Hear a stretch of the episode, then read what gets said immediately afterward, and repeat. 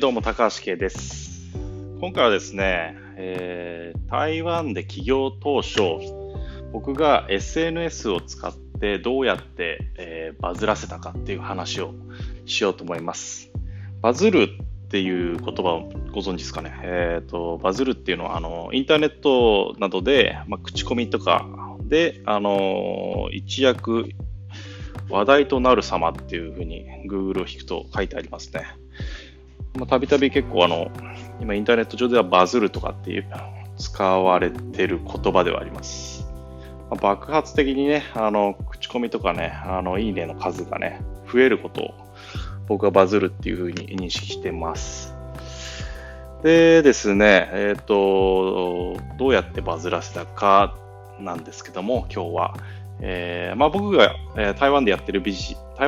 たビジネス、今もやってるビジネスなんですけども、週に、2回、当時3回かな、3回言語交流会っていうのをやっていました。で、言語交流会っていうのは前も言ったように、日本人は日本語を台湾人に、台湾人は、中国語を日本人に教えるっていう、コミュニケーションを通してね、お互い勉強し合うっていう方法なんです。で、ちょっとね、当時って、今もそうかもしれないんですけども、当時は台湾では割とちょっと変わったビジネスであって、話題にはなりやすい、ビジネスモデルっていうか、ちょっと面白いね、スペースを提供していたんですよ。で、どうやってね、私がそのビジネスをバズらせたかっていうのを今日話していくんですけども、当時ですね、あれは4年前ぐらいですか、4年前ぐらい、台湾ではですね、やっぱりね、Facebook がすごい流行ってまして、やっぱりバズらせるとか、口コミとか有名にさせるためにはやっぱ Facebook ページをですね、活用していくのが一番だと思って、Facebook ページにね、どんどん、言語交流会での内容をね、アップしていたんですね。で、言語交流会っていうのは、私たちがテーマをね、2つ毎回与えて、それについてね、議論というか、おしゃべりをしていただくっていう方法だったんですね。で、例えばですね、なんていうんですかね、日本人と台湾人の違いとか、そういうことについてちょっと話し合ってみましょうとか、台湾人と日本人の恋愛観について話し合いましょうとか、そういう感じのね、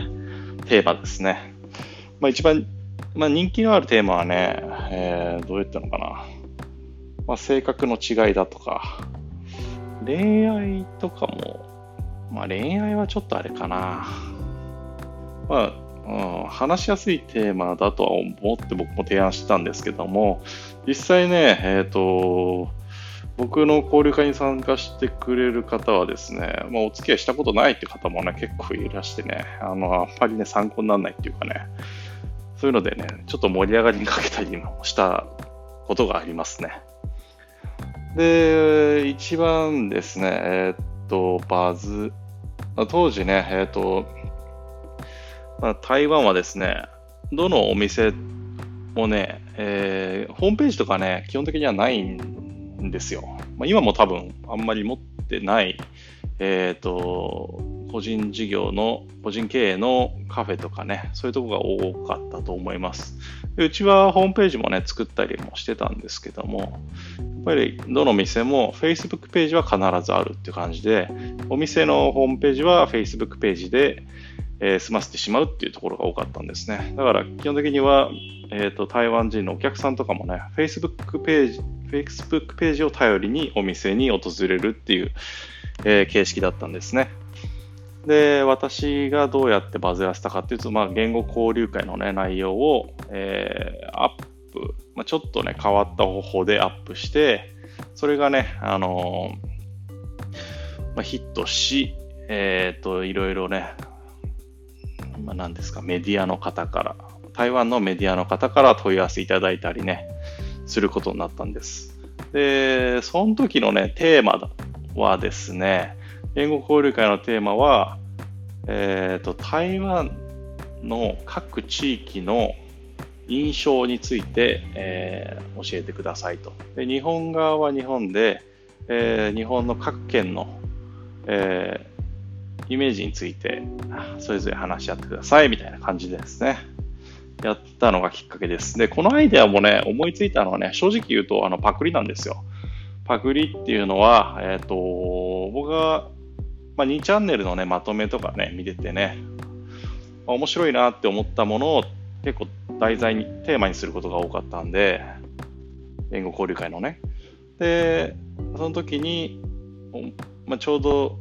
日本の各県のイメージっていう題材で、図があってね、図というか、手作りあって、その日本地図にそれぞれね、イメージが書いてあるっていうのがあって、非常に面白いなと思ったんですね。それで、それをね、ちょっと真似てみようって、台湾版をね、作りたいなと思ってやってみたんですよ、言語交流会で。で、それを、参加者のね、言語交流会の参加者、大体全部で30人ぐらいいたかな、30人ぐらい、日本人、例えば10人、台湾人20人とか、確かそんぐらいだったと思うんですね。その人たちで話し合ってもらって、笑いながら、僕が、台湾の地図を書いて、それにみんなの意見をね、書いてね、まとめていくっていう形式で、最終的にその、図をね、清書して、イラストレーターかなんかでまとめて、それを、Facebook ページにアップして、あと Twitter にもアップしたところ、いいねの数がね、すごいついたんですよね。いいねとかシェアの数が。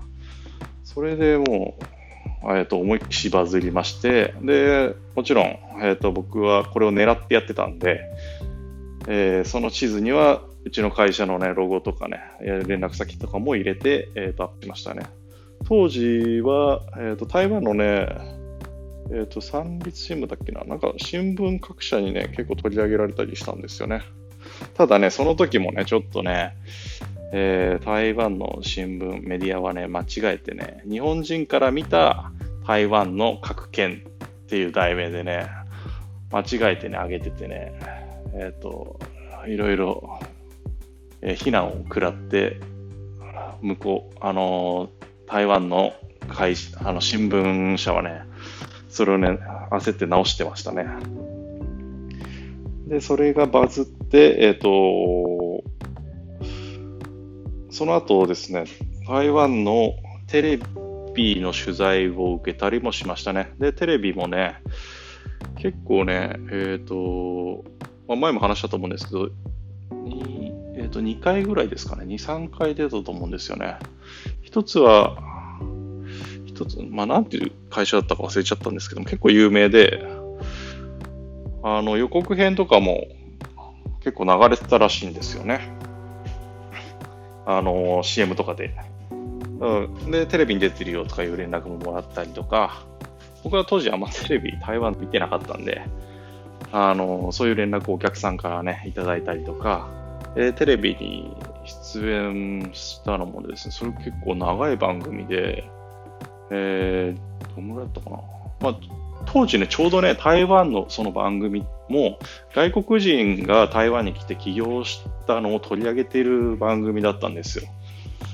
それでそれもね結構長い番組で40分ぐらいで、スタイル的には徹子の部屋みたいなね感じのねスタイルでスタジオに行って、司会者とね話してで VTR みたいなのね流してもらうっていう感じで、で今でもね YouTube でね上がってまして、高橋系台南とかで調べると、その動画は今も残ってるんで見れるとは思います。そういった面でね、他にも何個かヒット作品があって、そういう、いわゆる日本でちょっと、日本とか、2ちゃんとかでね、話題になってるようなくだらない内容を、くだらないって言ったらちょっと失礼かもしれないけど、興味深いとか面白い内容を、それをローカライズさせて、まあ面白くねやってあげるとか、あとそうだ、思い出した、ヒットしたのが台湾人の口癖っていうのを表にしてまとめてアップしたら、それもね、シェアがすごかったりとか、いいねの数がすごかったりしてヒットしたのを覚えていますね。他にも何個かヒットしたんですけども、あとは、ツイッターもですね、それはツイッターでも結構ヒットしましたね。台湾に興味ある人は結構多かったんで、イメージマップ、その、台湾のイメージマップについては確か日本の2ちゃんにもね取り上げられたと思いますね。そういう、ヒットの仕方、宣伝の仕方っていうのを僕はしこしこね夜中考えてアイディアをね考えるのが好きだったんで、そういうのをやっていましたね。そういった方法を、起業するんだったらね絶対広告っていうのは必要なんで、どんだけ、もちろんインターネット、Google AdWords とかでね、お金かけて宣伝するのもありですし、Facebook、今も僕はスリランカでは Facebook を使って、日本人っていうね、最大のね、ブランドを生かして宣伝しています。やっぱりそういう途上国とかね、日本よりちょっと、進んでない国っていうんですか。日本は僕は結構最先端の国だと思ってるんで、日本で流行ってるものを、そういう国にね、スリランカとか新興国とかに持っていくと、もちろんヒットしない場合もありますけど、ヒットさせる、いわゆる僕の考えでは、未来からね来たみたいなね、僕はだからやりやすいなというのと、あと日本人っていうのはやっぱりね、どこの国に行っても受けがいいんですよ。やっぱ尊敬されてるって、これ結構先人の方々が築いてくれたね信頼が今にもまだ生きてるっていうふうに思ってるんで、やっぱり当時戦時中の人だったりとか、やっぱ僕らの大先輩の50歳60歳とか70歳80歳の人はね、今でもそのなんていうんですか、彼らが大先輩たちがやってくれた、おじちゃん世代たちがやってくれたものがね、僕らが今ねいる信頼につながってるんで、それ非常にすごいことだなと思って、僕もぜひね、せっかく海外にいるんで、清く正しく、後世にも日本人の信頼を失われないように、正しく行動したいなと思っています。そんなこんなで、今日はここまでにしたいと思います。で、明日からじゃない、明後日からはね、ちょうど、ネパールに、急に出張が入ったんで、ネパールのね、こともね、少し話していければなと思います。今日はここまで。